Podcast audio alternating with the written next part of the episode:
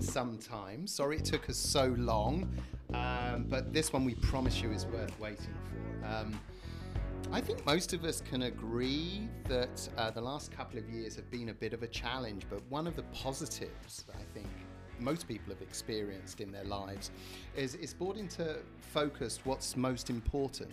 Um, and for most of us, that's our health, both in terms of the way we live uh, and our mental health, uh, and by extension, obviously how we want to live our lives and, and, the types of lives that we want to live. In the world of real estate and homes, we feel this. It's manifested itself in the premium on space and, and, and to a greater extent on how you live in that space, the design of that space. Um, within that, um, you know, how. Um, the spaces that we live in impact the world at large and, and, and, and others around us. Um, and this is why we're uh, thrilled to have uh, Paul and Daniel join us. Uh, Paul and Daniel both work at the Architect Builder Collaborative Inc., that specialize in architecting and building spaces that are healthy not only for the ha- inhabitants of those spaces, uh, but also for the, um, the, the, the, world that we live in. Uh, at the core of their firm's principles are green architecture, obviously, uh, low carbon and ze- net zero planning and sustainability. Um, and they sub up their ethos as architecture for a healthy planet. Welcome, Paul and Daniel. Thank you very much. Great to be here. Yes, it's uh, it's a privilege to be with uh, thought leaders in the space. Definitely. Yeah. Um, so Edward salad, uh, saladed a lot of terms that are for many interchangeable, but obviously represent different design considerations when being practiced. Now, um, our introduction uh, to each other was uh, a mutual client where the project required touching on many of these design considerations to meet the renovation and uh, building objectives. Um, can you explain the process of working with this particular client? sorry, to build something that delivered on their environmental objectives? Sure, uh, I'll, I'll take that one because uh, that was uh, that was one of your projects of mine. Yes, yeah, exactly. Yeah. prior to join to joining with Daniel, um, I ran a firm uh, called Sustainable, and this particular project that we're talking about was in fact the second house renovation that mm. we had done for this client. So they knew us, we knew them. Right. Uh, they they realized that they wanted to do in their second project with us. They wanted to go further than they had than they had gone in the first right. when yeah. they realized yeah. that that was possible. They had come to us rather tentatively for the first, hoping that their sustainability yeah. and accessibility needs could be met. When they saw the relative ease with which we manage those things right. within the context of a full house renovation, mm-hmm. they got more ambitious mm-hmm. for the second yes. one. And, uh, and I'm very proud to say that we were able to deliver on what they wanted in terms of you know, making their house more airtight, better insulated, more healthy to live in from an air quality mm-hmm. perspective, mm-hmm. Uh, saving massive amounts of energy, energy yeah and delivering to them a home that suited their very particular needs, mm-hmm. which were centered around a lot of accessibility. So yeah. we showed them that these ideas are not mutually exclusive. I think that's a really interesting and relevant point for anyone listening because I think if you're you, are you are starting to think about renovation and you, you want to be environmentally conscious in its design, um, the temptation is to think that you, maybe you have to go to the nth degree to, to, to do something that's valid, if you will. And the truth is, there's a lot of grey in there and uh, different things you can do to to, to, to, to, to be environmentally responsible, plus have the type of home that, that you want to be in. So that's that's super interesting. Um, I mean I think that um, you know, given the options that most people would like the idea of using materials generally in their design that are sustainable and environmentally friendly um, and want to reduce their carbon footprint, but maybe struggle to understand what will make the biggest difference and what they can afford within that. So, um, to me, when I look at this from a sort of a, a, a um, you know a, an entry level, if you will, the most doable and less onerous of those tasks is to literally lower your home's carbon footprint. I mean, where do you start with somebody who has that goal? Well, it's quite easy here in Ontario. The Right. simplest thing is to take your foot off the gas. Okay. Stop burning Right. fossil fuels Okay. for heat. And the reason I mention Ontario because we're blessed with a relatively clean electrical grid. You know, one can debate Right. the greenness of nuclear power, but it, in its operation day to day, it does not create greenhouse gas emissions. Mm-hmm. And most of our grid is free of greenhouse gas emissions. so the simple move to swap out your existing gas furnace or gas boiler for an electric equivalent reduces your carbon footprint by something in the order of 80 to 90 percent. Wow. That's interesting. And and uh, so a, a house that that uses a, a, a bunch of gas for heating, cooking, even your barbecue at the back. I mean, what what does that mean for somebody if they've got a sort of retrofit? So retrofitting a house is exactly you know the, the, the dilemma that I'm faced with you know today with my own house. Um, uh, more than uh, more than 15 years ago, I renovated my house to be as environmentally friendly as possible, and back then, going all electric was both expensive and dirty because in Ontario at that time we burned a lot of coal Yeah. to produce electricity, mm-hmm. Yeah. which we don't anymore. Right. So the cleaner option then was to put everything on natural gas because that was cleaner. Right. Well, that's not true today. So now I'm faced with the with the dilemma of electrifying my completely gas house, right from you know right from the the the heating system, the water heating system, Yeah. the gas fireplace, the piped in gas barbecue, the gas stove, the gas dryer. Like Yeah, I could yeah, make it gas That would 15 be years like ago, house. I did Yeah. and now I have to look at retrofitting all of that to Okay. make it all electric. I mean, what does that mean in terms of the the basic uh, structure of the house? I mean, h- how disturbing is that? it's going to be relatively undisturbing. Now, Okay. now Okay. I'm speaking from the point of view of a person who Is used ta- to takes apart people's houses and Right, rebuilds them yeah, all yeah, the time. right. So my, my, my level of disturbance is uh, is quite different than a lot of other people's. But it, it will require breaking open some finished spaces in the basement, like the basement ceiling and stuff like that, to Right. re to repipe some things. But what I'm looking at doing, because currently my house is completely served by radiators for heat, Right. and I have no air conditioning because 15 years ago I was such a purist and was saving energy Yeah. as opposed to carbon. Because back then we thought saving energy was what we needed to do, not reduce carbon. Got, got it. Yeah. And so and so I have no air conditioning. So what I'm going to do is I'm going to convert the second floor uh, to all electric with an air source heat pump. Yeah. So that I get the benefit of of uh, of air conditioning on the second floor. But then the ground floor, because the ground floor is half radiant floor heating, mm-hmm. and all the basement is radiant floor heating yeah. and and old cast iron radiators in the original part of the house on the ground floor. I'm going to move the new modern thin walled radiators from the second floor mm-hmm. down to the first. So I'll have an air to water heat pump mm-hmm. servicing the ground floor and the basement. So again, my my house is going to be rather an experiment of a hybrid of systems Yeah. to help others figure out how to do it. Now, their own now, houses. now, fi- uh, what? You're living there when this is happening.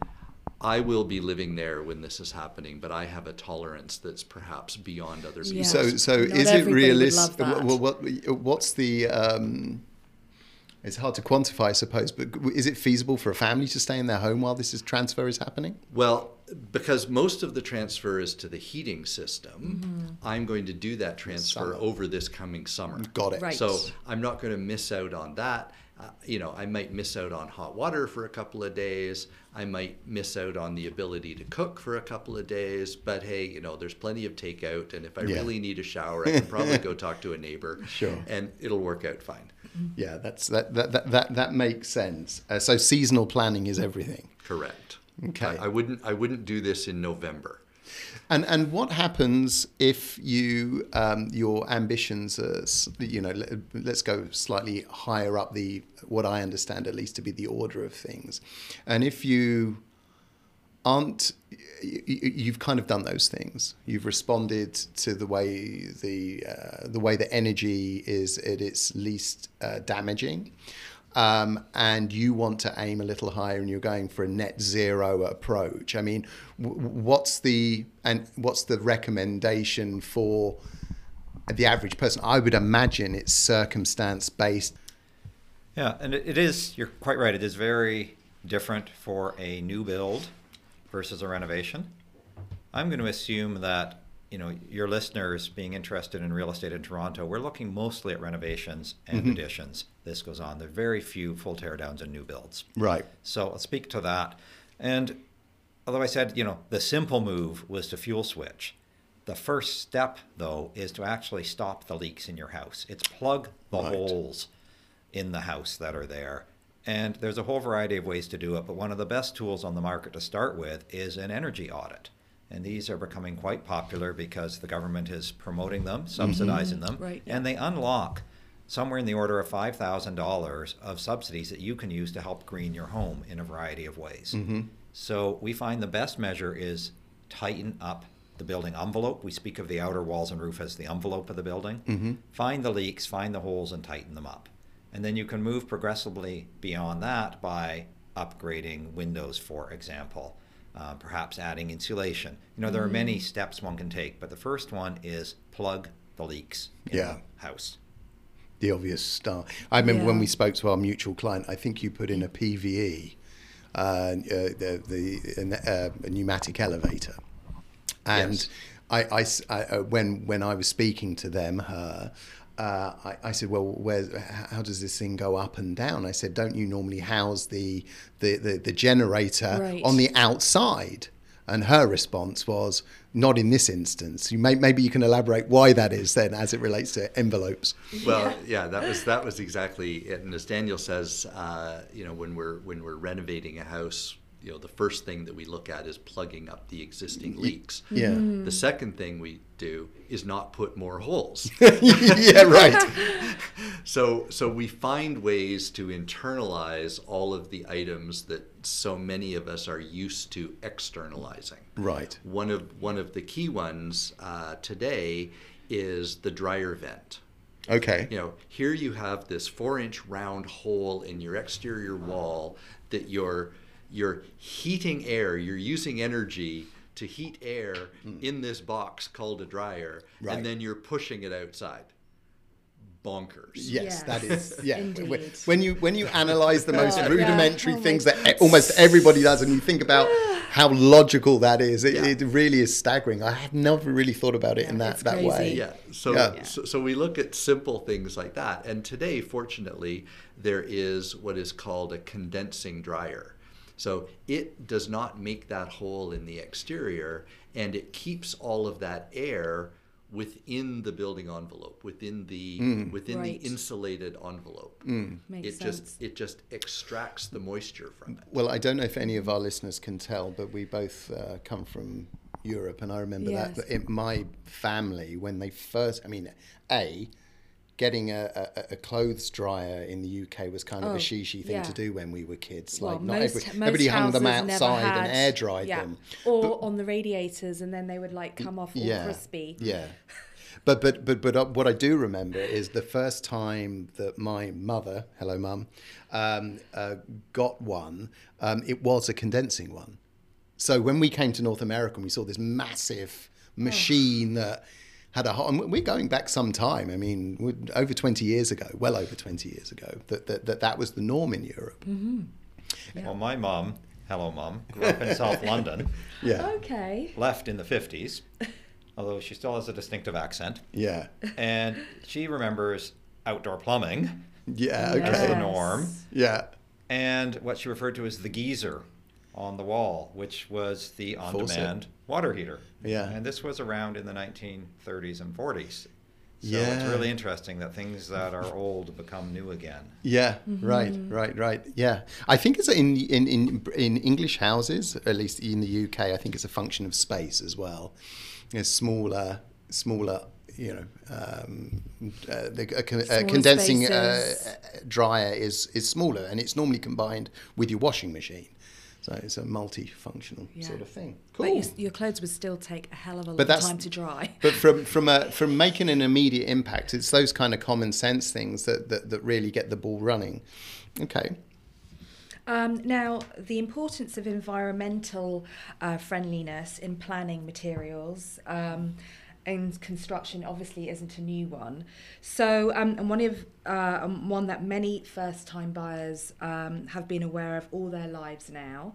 Um, has there been any direct changes in building code to help adoption of like green, low-carbon building practices in the last little while? I will start this one off because I'm much less politically wise than Daniel is. Um, my short answer to that is I wish. Right. Uh, my my unpacked answer to that is uh, yes, the building code makes you know increasingly more stringent energy requirements as time goes on. Right. In my opinion, nowhere near stringent enough. Right. Uh, but there's a lot of pushback from the construction industry on making any sort of change. The construction industry is very conservative and doesn't like change. And so that's where the pushback comes from. Um, I certainly wish that there was a lot more emphasis on not only the energy that is going to be used, but emphasis on the materials that are used in order to save that energy. Right. And I'll just give a very quick example. Um, most of us are still convinced that the problem is the use of energy, that we use too much energy. But as Daniel outlined, the now that we have a relatively very clean electricity grid, Yeah. the use of energy is not the problem.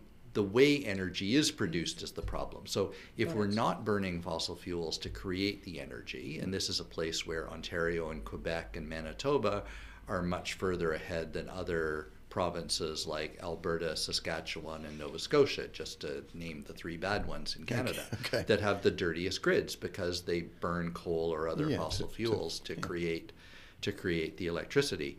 And so we now understand that our real target is carbon, is putting carbon into the atmosphere, putting these greenhouse gases into the atmosphere. Mm-hmm. So, in my opinion, if we're using materials to reduce the amount of greenhouse gases into the atmosphere, we should use materials that do not put greenhouse gases in the atmosphere in their manufacture. Got it.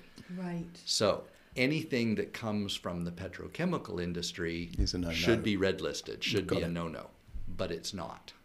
Now, just uh, thinking about it, and I, you know, over the last couple of years, you know, when we've tried to do a little bit of work at our in our house, um, construction, there's been a lot of uh, material uh, supply shortages. How has that impacted you during COVID in terms of your business? I think we've all had to adapt, and you know, we are, you know, despite what you might hear in our voices now, we're not purists about this. We're very committed. You know, our tagline is fighting climate change with affordable green design. So we're very committed Right. to things that you know 80% of the population can adopt and affect ma- change at scale. So we have to be flexible. And a great example is um, Paul's talked about low carbon in materials. Well, wood fiber is one of the lowest carbon, and some might argue, in fact, that you're sequestering carbon. You know, there's manufacturing inputs and things. But you know, there's some great supplies in Europe, wood fiber insulation products. But there's a company in Quebec, MSL Fib, that produces this lovely wood panel that replaces plywood and OSB cladding on your wall and insulation on the outside with a single product that is wood fiber, structurally sound insulation. It's an inch and a half thick. It has an R value of four, called Sonoclimat uh, Eco 4. Great product. About six, we spec it on all our walls now. About six months ago, we were told by one of our builders that the facility in Quebec has temporarily suspended production because of supply chain issues. Yeah. They Yeah. use FSC certified recycled wood fiber, and they were running short on it. Maybe we're not using enough Amazon boxes right now to feed into the feedstock or something, but so Wow. you know we have I to doubt adapt. that's it. Looking Yeah. at Yes. most neighbourhoods. Yes, we are. I think we are. Well, let's start recycling them into insulation. So, you know, we, we adapt and we reverted to our older green standard, which was a layer of mm. plywood and a layer of mineral wool Yeah. semi-rigid insulation, which is still less carbon intense than you know the ubiquitous blue and pink styrofoam you see everywhere. Yeah. So there are degrees of it. It has to be available to the builder. Yeah. It can be the greatest green product in the world. If you have to import it from Austria or California, it's not going to get the mass uptake as something you can buy at Home Depot. Yeah. Yeah, it it's going to sounds get to- a lot more expensive. It right? sounds to me that the um, the future of um, y- your firm um, is in the sort of r- r- common sense, rational applying of things that make a difference, right? Um, and therefore more appealing to more people, which kind of leads me on to a, a, a, when I when I think about the design considerations and how you work with your prospective clients, how you make that jump between what we know when we work with people that, that do big renovations is an aesthetic consideration, uh, a set, if you will, that they want. They're more worried about do I do granite or marble or quartz, right? Than um, yes, than than uh, uh, um, the, the, than maybe the, the the fundamentals of um, what they're living in. But it sounds to me like there's an intelligent jump that can be made between all of those things when you're when when or, or, a bridge that can be created. So you're doing something that's environmentally responsible, but still meets on um, maybe some of the aesthetic considerations that that, that um, people have. Is is is that is it fair to say that that that's within the scope of what you do, more part of what you talk to clients about than than just maybe um, becoming a net zero home or, or, or a completely green home. A- Absolutely. I mean, Right. our starting point is understanding what our clients' needs and wishes are. There's always a discovery process that every project starts with. And, you know, a key aspect of a sustainable building is one that's well loved Right. and kept for decades. Yeah. You know, we Oh, did how some work interesting, yeah. recently in a hundred year old building. My own house dates from 1905. Mm-hmm. So we don't keep these buildings around if we don't love them. Mm-hmm. So, you know, when I walk in the door at night, I want to open the door and come in and feel like, oh, it's so good to be home. Right. If you don't have that feeling, then we failed at our job. Yeah. All of the material considerations, the details we're talking about, we do that in the background. Mm-hmm. Honestly, we do it whether our clients ask for it or not. And some of them want to know more about it and some less. Mm-hmm.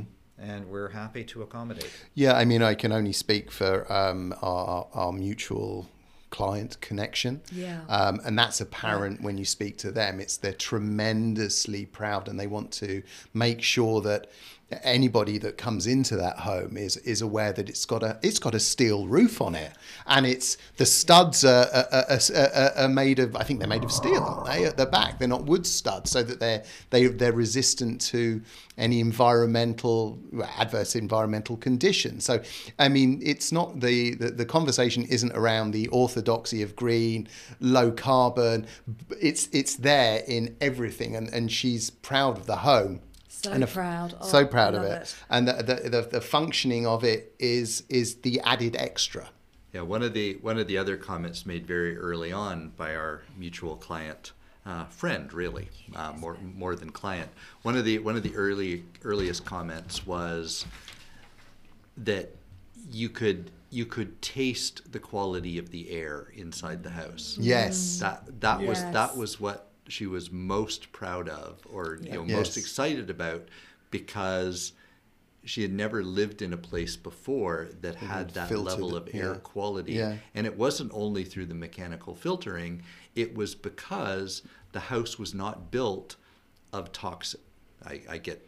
I'm so politically unwise. Was not built of toxic garbage. yes, it's okay. Yeah, yeah. It didn't smell like a new car when you walked in. Yeah, It didn't have you- that new car smell. Isn't which that is- funny? is- like the worst thing in the world is like it's got formaldehyde. that new car smell. Yeah. Like it's aspirational. It's like that's the opposite of what you want. And it's really it's plastic. the worst. Yeah. yeah. Now, what we're talking about is is kind of a well-established um, issue in home building or, or way of thinking, but it's not the hot topic right now. What the hot topic is is the lack of homes in specifically in Ontario. I think we've got one of the lowest uh, uh, homes uh, ratios in the G7. Um, Yeah. so so uh, our, our premier is uh, has, has, has kind of gone out there with some quite ambitious targets of 1.5 million new homes to be built in the province um, in the next 10 years. To me, and and and uh, what I'm understanding on how this is going to get facilitated, which is kind of giving more power, I guess, back to or to developers uh, by streamlining the the processes of approval um, and um, and opening up land, I guess, for for, for, for more homes to be low rise and high rise to be built. As a layman, it sounds to me like the consideration set about what's built and how it's built will become adversely affected in the mad rush to yeah. satisfy the need for more homes for Ontarians. Um, how do you think be the impact of that in terms of develop, de, uh, building and architecting uh, environmentally responsible homes for people? Paul is fond of saying if you're trying to fill a hole, the first thing you need to do is stop digging it any deeper. Okay. So environmentally, we are trying to fill a big a hole one. here, and mm-hmm. I am mm-hmm. concerned that oh, more yeah. business as usual, more building as usual to building code minimums is simply making the hole deeper and mm. deeper and deeper, and that all of these new homes, the day they're built, will be ripe and need to be retrofit if we're going to meet our 2030 and 2050 targets. Right. 2030, for people who don't know, there's been a target set that all new buildings built after 2030 will be carbon neutral. In fact, the Model National Building Code says you won't use fossil fuel for heating. Mm-hmm. Wow. We'll see if that gets implemented by the provincial governments. 2050 is the date most governments oh, have set for carbon neutrality, for net 0 mm-hmm. Toronto, being very ambitious, one of three large cities in North America, has set their target at 2040. So we have a target in Toronto that in 18 years from now, every building or the city as a whole will be net zero. But that's, that's renovated and new buildings. Exactly yeah. the point. Outlandish. New buildings are a small piece of it. In 2050, we estimate that 80% of the buildings that we will have in Toronto in 2050 are already existing today.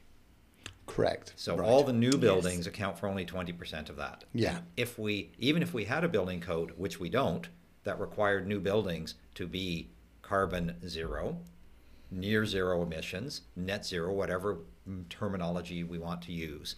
We don't. Mm. Even if we had that, that would only impact those 20%. Right. So the real challenge and opportunity is those 80%, all the buildings that exist today. And there is sadly even less requirement in the building code. And ultimately, it is political, and I will stick my neck out until the province changes the building code we are not going to move the needle on most of the industry. No. Yeah. There are a few enlightened builders and developers. We're working with some of them planning demonstration communities. Spoke with a small retail investor yesterday out in Kitchener looking at building a couple of backyard homes, garden suites, mm-hmm. and they are interested in making it green as long as it meets their pro forma targets. So that's our challenge to work mm. with them. But mm. those people unfortunately are few and far. There's a real challenge there to meet the provincial requirement to build these 1.5 million homes and and sustain that kind of responsibility in design. But you know, the contract between um, people that own homes and green initiatives, low carbon initiatives, I think has become stronger because people are super aware of it. And I know that you know it must be instances where uh, people are coming to you almost pre-educated around um, uh, around how they, they they involve this in their renovations. Um, is is that is that a fair comment to make? We we certainly get that. I mean, we're we're known for green building, but we do spend a lot of our time educating people and with pleasure. And you know, there was a lovely uh, distinction made between optimism and hope. Mm-hmm. You know, mm-hmm. where optimism is when you know things are going your way. Mm-hmm. Yeah. And hope is when you don't. the optimist sits back with his feet up on the desk, you know, knowing he went to the great school and everything's coming along the person who's hopeful, you know, rolls up her sleeves and gets to work. Yeah. And so I am very hopeful about the future. What gives me hope are clients that we have, for example, who are private sector, for profit driven developers of, and wait for this, affordable rental right. housing. Yeah. In the outskirts, up in the Muskokas, So committed to delivering properties at 80% of market rent. So we're working with them on affordable, they have to be very affordable ways of greening the building and lowering the carbon footprint, getting the concrete out, getting the foam out of their buildings. And we're having success mm-hmm. with that. So I believe if projects like that can reduce their carbon footprint, then there's a lot of hope for what we can do as we build new buildings. But there's the whole question of what do you do with the existing buildings? And this is a place uh, where Daniel and I uh, pride ourselves very much on finding the opportunities within the challenge. Um, Right. What are the opportunities? How can we go ahead? I'm currently spending a lot of my volunteer time in my own neighborhood here in Toronto, working with fellow homeowners to figure out how we can retrofit our homes, which were quite poorly built in the 1914 15 era. yeah. Um, how do we renovate these homes to become uh, you know more more energy conscious and certainly more carbon conscious? And one of the key points of opportunity that, that we're finding is when a property changes hands at the point of sale. Right. Because usually the new homeowner is interested in renovating the house to meet their needs. And that's a primary opportunity to also look at the building envelope and make sure that, as we talked about earlier, to make sure that we plug up as many of those leaks as possible Right. as part of the renovation that they're going to do anyway. So that's the kind of place where we find the opportunity within the challenge. Perfect. Yeah, it seems like there's there's two uh, there's there's there's two types of homes. There's the ones that have to be built to uh, accommodate people; they need places to live, and there's what people who own homes or are building homes again from scratch uh, can do to um, you know build beautiful homes and still be environmentally responsible. So uh, the future is rosy after all. Future is green. And the, The future is frog green. was wrong. it is easy going green. It is easy being green, definitely. Well, I think we'll leave it at that. Um, guys, thank you very much for your time. It's much appreciated. Uh, until next time, we have been the Toronto Real Estate Podcast. Bye for now.